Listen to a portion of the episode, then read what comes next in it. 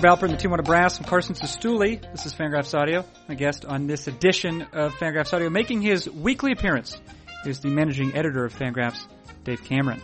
It has become a uh, custom around here to say that uh, that every week Dave Cameron analyzes all of baseball. However, it's also fair to say that Dave Cameron himself uh, is an honest sort, and that if he had uh, one thing in common with our first president, uh, it's that he would never tell a lie.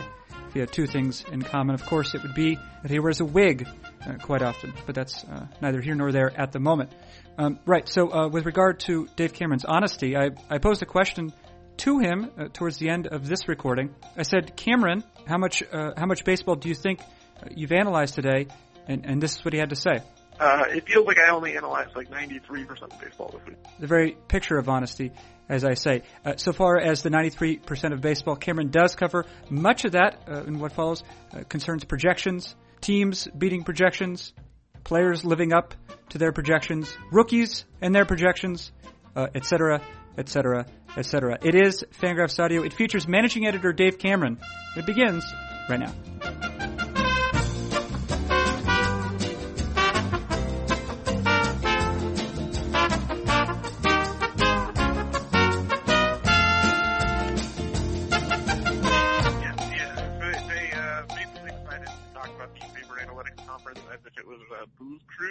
Uh-huh. So they made Brian Kenny uh, the captain of the ship and uh, fixed him to some kind of picture of a sailor.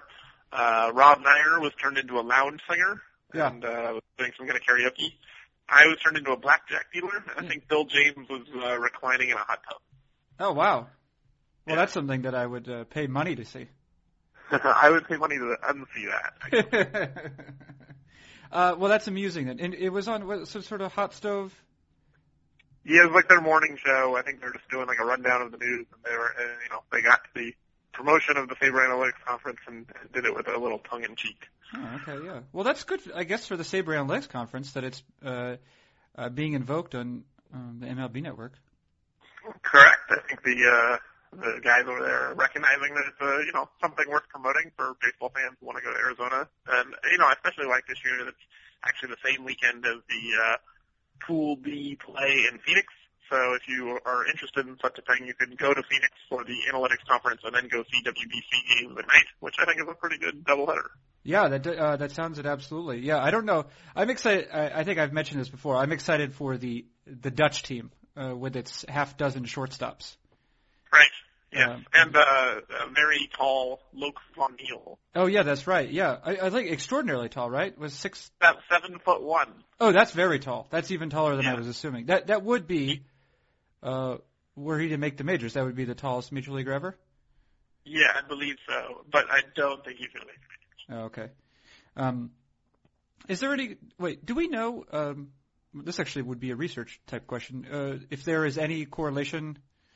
Uh, at least among among major leaguers, between between height and velocity, or height and anything?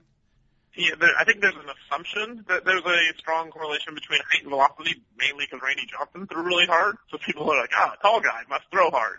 But I think every time I've seen it studied, there's a very weak correlation at best. Uh, you know, there's been a lot of like six seven, six eight pitchers that are soft tossers. I mean, John Alamo was like six seven and he threw eighty six miles an hour. Uh, Jeff Juden was pretty tall and didn't throw very hard. Chris Young, you know, six ten, throws eighty eight. Uh, I think there's more tall guys who are not hard throwers who get by because they have the extension and they can hide the ball a little bit longer and their you know effective release point is closer to the plate. Uh, so they don't need to throw one hundred. And if you can be six ten and throw one hundred, I'm sure that's the best of both worlds. But um, I don't know that there's actually a uh, a lot of evidence for the fact that tall pitchers do throw harder. Right. Uh, so it would be uh, apparent velocity, I guess, is the is the real advantage.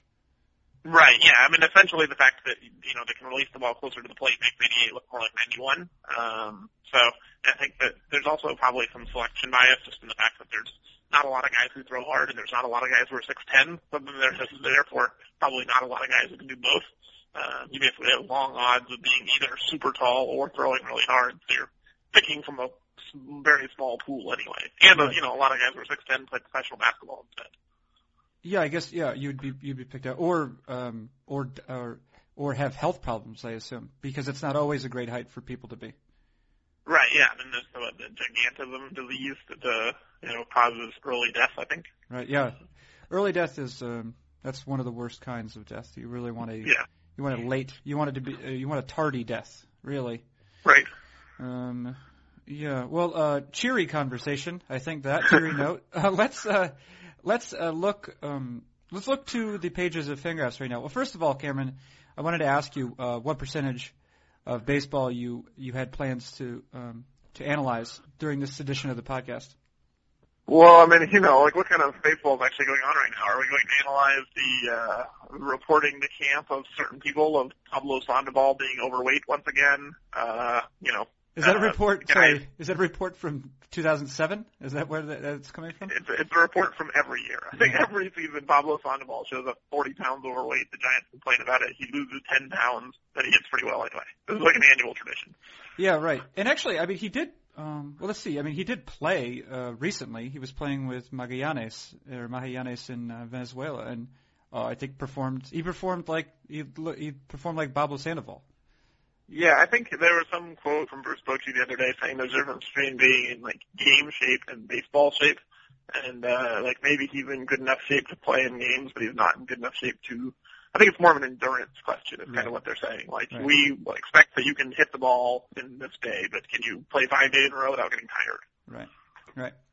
Um, yeah, okay. So you wrote today uh, You wrote today with regard to, of course, this is uh, projection season, I guess, and um, which I, I think is nice for a couple reasons. One, because it's usually heralds the coming of the season, uh, the coming of the actual, uh, actual playing. Uh, it's exciting for nerds because it's it's an opportunity – Uh, to see uh, algorithms and regression in action, uh, which is fun. And, it, of course, it's it's good for all manner of fans because, um, well, cer- certainly uh, of fans of specific teams because they can rail against uh, the projections, or if there's a particularly good projection, uh, like for uh, like the Zips projection for Mike Zanino, I think, which places him at something above three wins, uh, and in which it should be noted uh, uh, Dan Szymborski, or Dan Szymborski, whose uh, mass computer uh, produced that projection, does not necessarily have a lot of faith in it, but that's a different story. In any case, it heralds the coming of the season.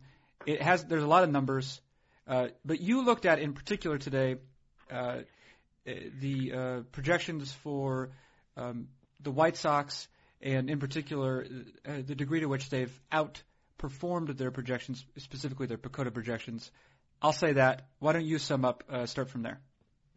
Yeah, I mean, you know, I think over the last few years, basically it started in two thousand five when I think PECOTA projected the White Sox to be a five hundred team, and they won the World Series. And so uh, the beat writers in Chicago basically took that as a, an opportunity to start lambasting statistical analysis and pointing out how ridiculous it is because they disagreed with the projection at the, at the beginning of the season, and it proved to be incorrect at the end of the season. So confirmation bias kicks in, and they decide, oh, well, I thought that projection was stupid, this projection was wrong, therefore I'm right. And so now every year they write a projection that says, or they write a column that says, the PECOTAs are out, PECOTAs are stupid. And, uh, you know, I, PECOTA might not be my favorite projection system, but the post is more about not really defending PECOTA. Baseball respecters can do that if they want, uh, but more about just talking about projections and why the White Sox have been able to outperform, you know, even a good projection system, what they would have expected. Uh, and kind of, you know, to segue into a conversation about how we should view projection systems and kind of their their error bars or their, you know, variation on both sides of the mean projection, uh, and what a, you know, what a projection should mean to a reader. Right. Well, so I think if any, if any one team uh, uh, has sort of had a relationship with it, or that team's, you know, fans and writers have had a relationship with PECOTA, it isn't the White Sox because, or I should say it is the White Sox because I think there was also another season, um, and this was maybe uh, the White Sox coming off Of a of a of a World Series of the World Series victory. I think the next season they were projected to be about five hundred, and I think uh, and of course the uh, the beat writers railed against that projection, and then that that was borne out to be entirely correct, I think. Yeah, I think it was actually a seventy-two and ninety projection, maybe in like two thousand seven or something. It was one of those years um, where PECOTA again said that the the White Sox were going to be terrible, and I think they almost like nailed it on the money here. We're off by a win or two or something like. Uh, There have been years where PECOTA's been very wrong about the White Sox and years where they've been pretty right. On the whole, though, they've been more wrong. I think, you know, over the eight-year span, uh, that was discussed. The uh, White Sox outperformed the PECOTA projections by fifty-seven wins or fifty-six wins. We were an average of about seven per season. Uh, and I thought, you know, that's significant enough that we should at least try and ask why they're doing it rather than just assume that the model's broken. Right. And uh, it seems to have something to do with, well, first of all, uh, uh, some sort of uh, performance above and beyond their um, uh, what we what, what I think is probably now the most accurate measure of um, wins based on runs allowed and runs scored, which is a Pythagorean pat expectation, uh, their winning percentage. Right. And then it has a lot to do, perhaps even more so to do, uh, with pitcher health. Yeah, I mean, I think, you know, we talked about this with Rick Hahn a couple of years ago when we had him as a guest at one of our uh, FanGraphs spring training meetup things.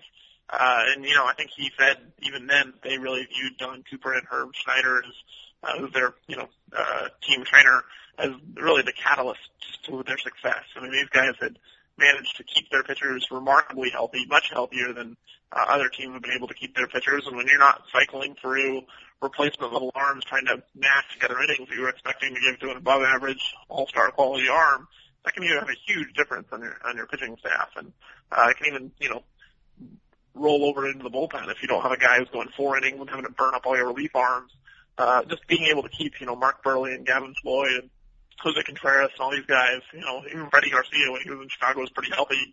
Uh, subsequently it was completely broken down. But, you know, when he was under Don Cooper as a two hundred inning horse, uh, the White Sox have just, you know, made a habit out of having four, sometimes even five pitchers who just, you know, pitch every day and don't get hurt. And, you know, that makes a huge difference. And I think no projection system in the world is going to be able to forecast uh, that a team's going to have, you know, no pitcher injuries or very few pitcher injuries. And so when you have something that, you know, is this this difference? I think, you know, we calculated maybe even a three-win difference per year. Uh, that's a pretty substantial gap. Now, okay, so do we know why this is happening with the White Sox, what Don Cooper and or the training staff are doing? Well, not really. They won't talk about what this is specifics. I mean, they've made, you know, kind of general overtures to things like mechanics and throwing programs, and some of it's certainly selection. So I think, you know, with Cooper's influence, they're probably picking pitchers that they think are more likely to stay healthy than, you know, a guy with mechanics or some kind of uh, routine that they, they're not a fan of. Um, so I think that there's probably a combination of identifying pitchers who are going to be able to stay healthy, like, you know, they were the ones who found Mark Buehrle, and then also, you know, they're teaching something that seems to be working. Okay, so we know, uh, for example, we know uh, via projections and via other um, methods, we you know, we know how to assign wins Um, to players, right? We can we can say this player is worth X number of wins uh, above replacement, um, uh, and we also, uh, you know, um, with some level of accuracy, um, can assign dollar amounts uh, to those wins, right? So generally speaking, uh, you know, I think that you know in, in recent years we've been around something like four and a half or five million dollars per win. Uh, it's it's possible that uh, given the amount of revenue or T V revenue in the game that that number will increase or has increased already. Um, here's the question, though.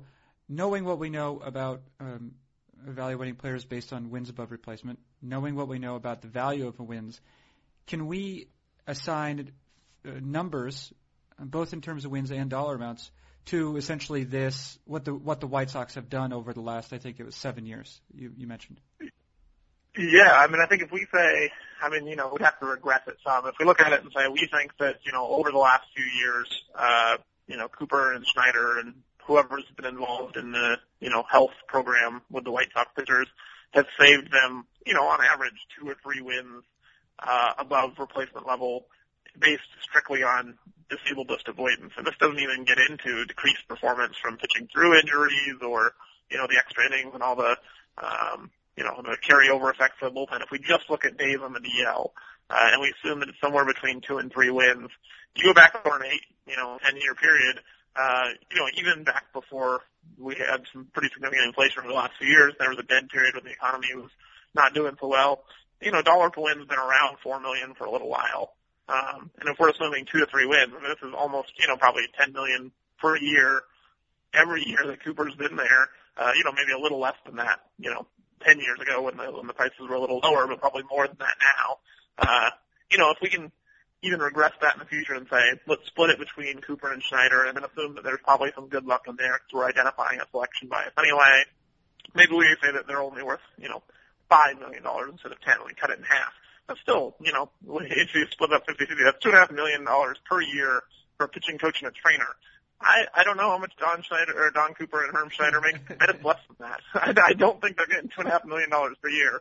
Uh, and you know, I think there might be some uh, argument to be made that this is a little bit of an arbitrage thing, where some, you know, smart team should go hire Don Cooper and give him five million dollars a year and have him implement what he's doing in their system. Uh, you know, I think Cooper said he's pretty loyal. He didn't leave when Ozzie Guillen got fired. It seems like he wants to stay in Chicago, but, you know, if I had a lot of money sitting around and I'm the Los Angeles Dodgers and I'm trying to figure out where to spend it, I might spend it on Don Cooper. Yeah, that, uh, it is interesting to think about, because you'd assume um, if if they have been relatively, you know, tight-lipped uh, with regard to uh, training regiments and other sort of practices, uh, especially among their pitch, you know, their their starting pitchers. Uh, you, you would think that even even if you can't get Don Cooper, then uh, you know the next uh, the next guy in charge uh, would would not be a bad investment. Right, yeah. It's one of those things where I think, you know, we see sports as a copyright thing, where someone does something that works and, you know, people try and figure out what it was and they try and hire people from that franchise. Uh, you would think that the White Sox pitching staff and their trainers and their pitching coaches uh, would be populating Major League Baseball at this point. Uh, every assistant trainer who's ever worked under Cooper or anyone who's been involved with the organization should be, uh, you know, on retainer with someone trying to say, hey, here's what I thought I'm doing, let's try it here. Right. Uh, now, listen, um, Uh, I want to stay within the uh, the A L Central um, because I think that you and I both know, uh, Dave Cameron, nothing drives traffic like discussion of the A L Central. That's really where the money is. But uh, let's let's turn our attention for a second to the Cleveland Indians. Uh, the Cleveland Indians, uh, we released um, the end of, uh, towards the end of last week the last of our thirty team by team uh, Zips projections. The last team was in fact the Cleveland Indians. And um, now I know that when I was, uh, you know, um, for each team we do a, a depth chart, sort of like a graphic, just to give a, a very rough account of uh, of this team. Uh, two things surprised me about, about Cleveland. First of all, um, when inputting or looking at their sort of uh, you know, their likely depth chart um, um, among their starters, they have actually actually like a pretty talented core of uh, starting field players, and that is something that surprised me. Uh, I know that, you know, Cleveland has had bright spots, certainly with Carlos Santana, for example, recent years, and Jason Kipnis probably playing uh, above what was originally expected of him by prospect analysts. Um, but then, uh, so that was pleasantly surprising, and then I turned my attention to the starting rotation, and um, it seemed as though, um, with the exception of what are expected to be relatively, you know, hopefully average seasons from Justin Masterson and Ubaldo Jimenez, um, who have both had better seasons than that in the past. Uh, it was uh, there was a pretty large dead spot, and I'm curious, I'm curious what you, uh, how you, uh, what your reactions were, if you were surprised at all uh, by their, by either of these things, the um, the seeming talent among the Cleveland Indians starting field players, and then the uh, lack thereof among the, the starting rotation. Yeah, I was, I was surprised. I mean, you know, I think uh, Santana and those Drupal Cabrera and Kipnis, I mean, these are, you know, solid above-average players. They've got a decent amount of notoriety. Uh, you know, all of them have ranked, I think, in the top fifty trade value at some point in the last couple of years. Um, so I don't think these guys are, like, super under the radar. And then you add Michael Bourne and Nick Swisher, who are two of the better free agents this winter. Um, you know, I think it's pretty clear that the Indians have, you know, a decent core of above-average players. They might not have anyone that you'd look at as a superstar, but uh, they've got, you know, a nice balanced mix of, of good position players. Uh, I was maybe a little surprised at how negative this was on the pitching. Uh, you know, it sees no rebound from Ubaldo Jimenez. Uh, you know, some of that could be the velocity that Dan Szymborski says he's been working in the last few years, and the fact that Jimenez's fastball has basically gone away. Uh, but, you know, I think Justin Masterson was it was pretty good two years ago. He was pretty lousy last year, but I just think he's going to be more bad than good, or, you know, closer to what he was last year than what he was the year before. Um, and then doesn't really like any of the young kids, including Trevor Bauer, who's gotten a lot of hype. I'm, I'm not a huge Trevor Bauer fan, but uh, I was a little surprised at how negative it was on their pitching across the board. And I think it'll be interesting to see what the Indians do. Uh, given the fact that they've got the position players in place to contend, they did spend some money this winter. It seems like they want to try and at least, you know, make some kind of run at the wild card. Uh, but that pitching staff looks really looks like it could be a significant problem. Well, and I, and I think that uh, Sullivan, Jeff Sullivan, uh, our colleague, uh, maybe wrote a piece uh, that would help us bridge the gap in the in the distinction between these uh, between our field players, um, or you know, offensive position players, and uh, the pitchers, which is that it seems as though, as, in particular, as evidenced by the acquisition of Michael Bourne, um, but of course uh, Drew Stubbs is going to help this too, especially moving him into a corner, moving Michael Brantley, who played a lot of center field last year, into a corner, is that uh, perhaps that uh, what the uh, what the Indians are looking at in terms of run prevention is they know that they might not necessarily get it from from the starters themselves, but putting um, behind them a, a solid defensive team um, might might be a strategy uh, that w- that would pay some dividends. Right, yeah, but I don't think there's any question that the Indians looked at their run prevention and said, we need to get better uh, in, in stopping our opponents from scoring, but they also differentiated that, that, you know, they don't necessarily have to do that through acquiring better pitchers. Uh, Stubbs and Bourne are definitely going to help the run prevention, and so it's just some natural regression to me. The Indians were pretty terrible defensively last year. Um, but I don't think there's any question that their run prevention should improve, uh, while at the same time their pitching can be pretty bad. Like, I, I, I think it would be helpful for Um, you know, people to kind of understand that their E R A can get a lot better without their pitching actually really being any better, simply because, you know, E R A doesn't just how you measure pitching. Well, listen, so here's a question. Um, of course, we were just talking about the White Sox. One thing that the White Sox, uh, one way they were able to make their team a lot better uh, last season was by having, a, I mean, at some level this was an advantage, was that they had a to- an entire, like, hole at third base, right? Uh, I think that, you know, there was some idea of starting Brent Morrell, and I actually t- uh, uh, thought that was a good idea. Uh, that did not work out. Uh, they had some other options at third base during the course of the season.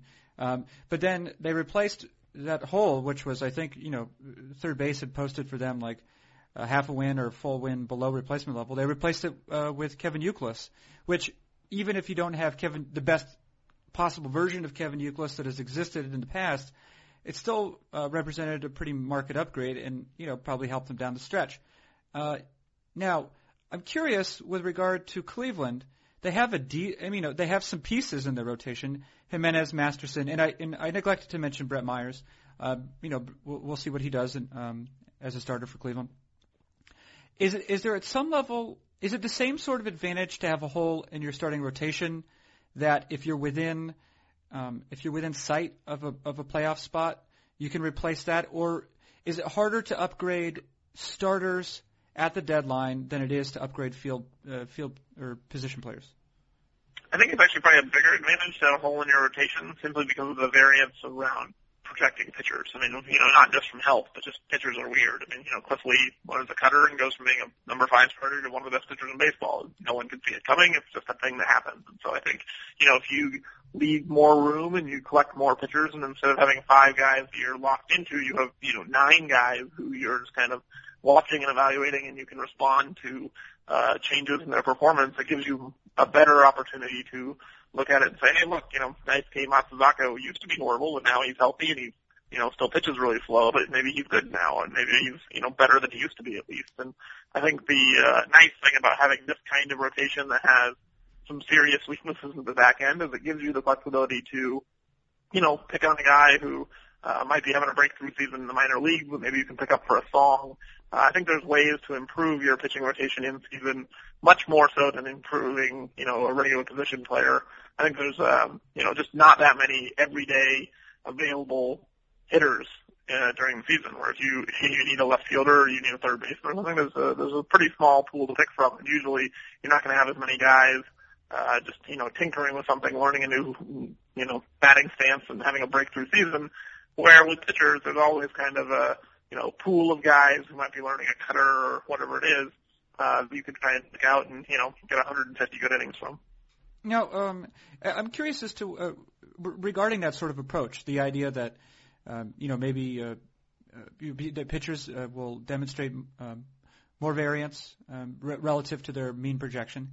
Um, uh, I'm curious as to how you feel about the Twins strategy entering this season. Now, there are not um, necessarily a many things uh, to like about the Twins entering the twenty thirteen season. One thing they have done, though, is they've uh, they have some players returning, and they've brought in a couple of previously broken arms.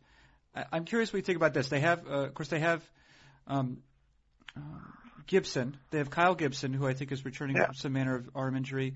Uh, they're also bringing into camp both uh, uh, Mike Pelfrey, who, um, whom the Twins signed this offseason, and then also uh, Rich Harden. They're all due back at some level. Uh, and I think they're all returning. Uh, let's see, Gibson and Pelfrey from Tommy John surgery, and uh, Harden, I don't know what it was, some sort of arm thing. With Harden, it's been – Rich Harden disease. Rich, right, right. Um, but I'm curious what you think about this strategy, and if you could think off the top of your head, uh, no pressure, of course, uh, any other teams that might be utilizing this sort of volume approach. And I know that you've, you know, you've said good things about teams that pursue previously broken pitchers in any case. Yeah, I mean, I think San Diego's uh, been a pretty good example of this, and I think they're still doing it. You know, they signed Freddie Garcia. Uh, they've got Andrew Kashner coming back off, you know, multiple injuries and his health issues. Uh, you know, they got Robbie Erlin. They've got a bunch of young guys who have some history, uh, injury history as well. So I think, you know, they're probably even a better example than the Twins. I think the Twins, in, in this case, uh, ended up with some guys coming off of injuries just because they didn't want to spend any money. I mean, they were basically went into full-scale rebuilding and then just looked around and was like, well, we need more arms. Kevin Correa's available, Mike Pelfrey's available. We're kind of not wanting to give anyone long-term commitments, so we don't really want to spend any cash. So what can we get for three or four million? You're basically going to get a bad or broken pitcher. Um, so I'm not sure that I would say that, from my perspective, that I see the Twins pursuing this, you know, find value strategy. I think the Kevin Correa signing indicates that, you know, they're kind of going the opposite direction, where they find a bad pitcher with very little upside to a two-year contract simply because they were scared of giving those innings to a young kid or to someone who might uh, have some pretty large variance around his projection. And uh, it seems to me like they're trying to fill innings more than they are trying to play the upside game. And, you know, I think what San Diego is doing is probably a better example of this than, than Minnesota. Um. Uh, another thing to consider with regard to projections is, uh, I don't know if you've noticed, um, I mean, you are the editor of the site, so uh, you probably have. Uh, last couple, uh, or l- over the last week, uh, just before the weekend and, and today, uh, looking at some uh, rookies who have received some uh, particularly favorable projections. Uh, in the first case, uh, last Thursday, I guess it was, uh, um, from Zips. In this case, uh, today, Monday, from Steamer. Um, I want to look at the Steamer projections for a second because the Steamer projections also include playing time projections from uh, the fan projection system that we run or facilitate, uh, mostly I should say, uh, at the site.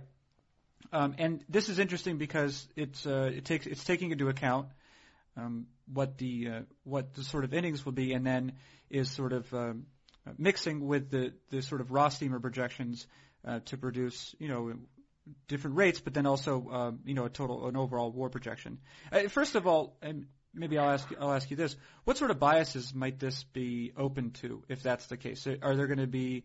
Uh, I know that frequently the fan projections are a bit on the optimistic side because you have teams or fans of certain teams generally projecting their players more often than others. Is is that a factor?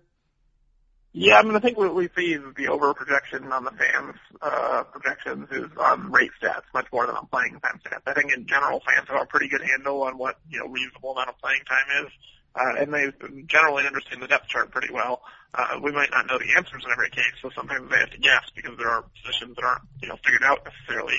Uh, but I think overall, uh, the fans' projected playing times stack up well or often do even better than Um, you know, algorithm projected playing times. And I think part of that is just, you know, the fact that fans can read the papers and read what managers have to say, and they can gather clues from uh, public statements, and um, so they have more information. You know, something like Vips that just has to look at, you know, past injury time and past playing time and say, oh, well, this guy was a reliever last year, so I think he's going to release half the time and start half the time. Well, you know, in Chris Medlin's case, we're pretty sure he's not going to work out of the bullpen this year, so the fan projection for his inning total is probably a better bet than this. So I think using the uh crowdsourced um, information is probably an improvement. And I think, you know, yeah, personally, when, I, when we look at evaluated projection systems, I'd love to see them kind of evaluated on these two separate ideas: is how well did they do forecasting rate stats, and how well did they do forecasting playing time.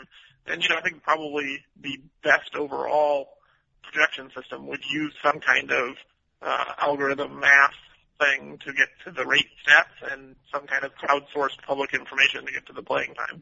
Right, and it should be noted, for example, with regard to Zim- Szymborski's Zips projections, he doesn't even uh, he doesn't even pretend to project playing right. time. Right, and I think yeah. that I think that that's one strength of Zips and, and Szymborski's projections is that he's he's very clear about uh, the limits of his projection system as well. Yeah, absolutely. And, it's, you know, he's transparent about the fact that, like, this is what I'm doing, and this is something that I recognize as a limitation of my system. And uh, that's one of the reasons why I think, you know, when we're doing mean square error testing on these systems, it's, it's wise to look at, you know, rate stats and playing time stats separately because, you know, there's no point penalizing Szymborski for not doing something well that he doesn't even claim to be doing. Right. Now, uh, just looking at these uh, over these rookies, I know I've noticed that uh, Jackie Bradley, uh, Jackie Bradley is an outfield prospect with the Red Sox. Um, he he's been uh, well nicely acquitted by by these. He had a little. Uh, he was excellent in high A last year, even relative to league, et cetera. Uh, he had a little bit of trouble in double A, but generally uh, also adds um, to uh, you know a rather mature offensive approach, uh, good outfield defense. Um, I'm I'm curious in particular because not only have Jackie Bradley's projections been been you know uh, decent, sort of in the um, pro- you know probably. Two wins to, you know, um, something like that for every six hundred plate appearances, um, maybe a little better than that, um, both by Steamer and Zips. I'm curious about this in particular because the Red Sox this offseason signed Johnny Gomes, who has typically in his career, um, when he's been allowed to play, ha- uh, ha- has been known as a um, particularly good hitter against lefties, um, but maybe ha- having uh, platoon difficulties. And uh, I think, you know, some uh, huge percentage of his plate appearances last season, which was his best in a while, if if maybe ever, uh, he had uh, maybe like sixty percent of his plate appearances against left-handers. And yet the Red Sox signed him to a two-year contract. Uh, he could probably make the money back because it was only for ten million dollars. But I'm curious, uh, your opinion on this is, is, is does Jackie Bradley get playing time this year? Um, and if so, is it is it in a platoon with, with Johnny Gomes? Uh, I don't think Bradley's going to see the major league much this year. I mean, I think just beyond the fact that, um, you know, projections for minor leaguers are a little bit shittier than projections for major league players, and that we should be a little less confident in, in Bradley's projection. Uh, there's also the, the question of whether playing a slightly below average or, you know, maybe average major league player, uh, early in his career when he's accruing service time, uh, is even a good idea. I mean, if you, if you can have Johnny Gomes for five million dollars, producing at a not terribly dissimilar rate, uh, you know, than than Jackie Bradley, but at the same time you can have Bradley sitting in the minor leagues, uh, allowing him to further develop into an even better player and then gain extra team control of the future. That's probably a better outcome than rushing Bradley to the majors just because he's equally good as Gomes, uh, maybe even slightly better right now. I think, you know, to justify giving up that service time and increasing his costs and arbitration, uh, you have to get a real upgrade, and I think this is one of those cases where it doesn't look like Bradley would be a monstrous upgrade over what they already have on the roster. You know, they also have Daniel Nava. They've got some pieces who aren't replacement-level guys. Uh, I think that gives them the ability to keep Bradley in the, in the minors. Uh, you know, this is I wouldn't say this isn't a case like Kansas City where they have Jeff Francoeur, who's basically a replacement-level guy, and Will Myers could have been a drastic upgrade. I'd say Bradley's probably a push or something close to a push to what they already have. So in that case, uh, you might as well just gain the extra service time and development time, let him cool his heels in the minors, and you know, be ready to replace Jacoby Ellsbury next year. Okay, uh, noted, noted. Uh, and uh, one last point before we go, we we discussed uh, the the crowd's ability um, and their usefulness in projecting playing time. Um, uh, looking now, now uh, of course, uh, this past off season we had, uh, or I should say, like basically right after the World Series was over, uh, we had uh, FanGraphs readers. We invited them. Uh, many of them um, ch- chose to do this. We invited them to uh, project Um, salary or, you know, likely contracts that free agents would receive, both in years and average annual value. Uh, looking at the numbers, uh, you know, most of those pl- players have been signed, most of the players that were crowdsourced. And uh, the numbers are, um, f- f- f- the fans have produced, the readers have produced, are uh, quite accurate. I don't know if you if you got a chance to take a look, but... Uh, uh, Didn't we talk about this last week? I don't know. Did we? I think we. I think this is how we ended the podcast last week. I feel like this is a repeat. Uh, this is a repeat, actually. Uh, readers, yeah. readers have found their way to repeat. We did, are you sure? Did we talk about it? I, I'm pretty sure I, this was the last question of last week's podcast. We'll, we'll have to like go back and compare, but I'm, I'm pretty sure this is. The did Michael Bourne? I, I think Michael Bourne has signed since then. Is that a fact? Or when did Michael Bourne sign? Michael Bourne signed last Monday, right? So I think it was either he had just signed and we were talking about it because of that, or he signed like an hour after we finished the podcast or something. Yeah. All right. Well, uh, we'll say a word about it now for uh, for people who listened, who didn't get a chance to listen. It's accurate. It's mostly accurate. Yeah. I, I mean, I think the overall it was pretty accurate except for on the high end. I mean, it missed up pretty badly on Hamilton and Greinke and kind of the, the guys at the top end. But, I mean, you know, when you're talking about the difference between one hundred twenty-five and one hundred forty million dollars, uh, you know, teams probably are a little bit more willing to say, well, whatever's worth another five million dollars when you're talking about, you know, Raul Abunya's, another five million dollars is doubling his salary. So, you know, I think it's easier to be accurate on the smaller deals, which the fans were, and it's easier to miss big on the bigger deals, which the fans did.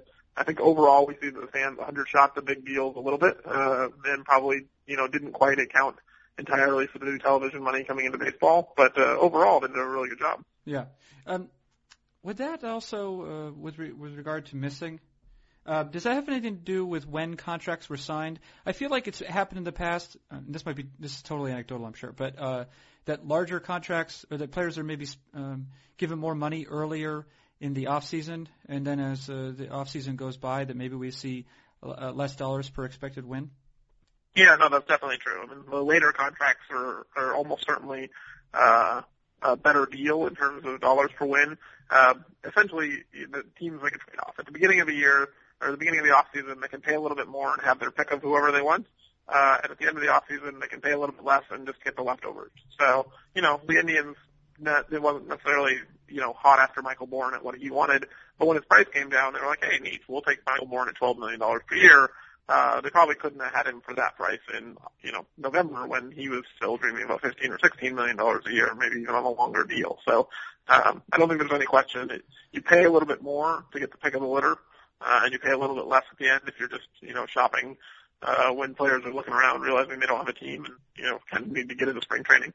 Yeah, not a bad price for Michael Bourne. I mean, obviously, I, and I think you've addressed this, that um, that maybe players of his profile, uh, especially having very little on the, the end of power, it, it might be problematic, right? Because defense um, um, defense deteriorates, I think, more quickly than other skills. Is that a fact? Well, it peaks early. I think that's the main thing. His defense peaks at uh, twenty-two or twenty-three. So even though it doesn't look like it, Michael Bourne's defense has been in decline for quite a while, uh, and it's probably further from his prime than his hitting skills.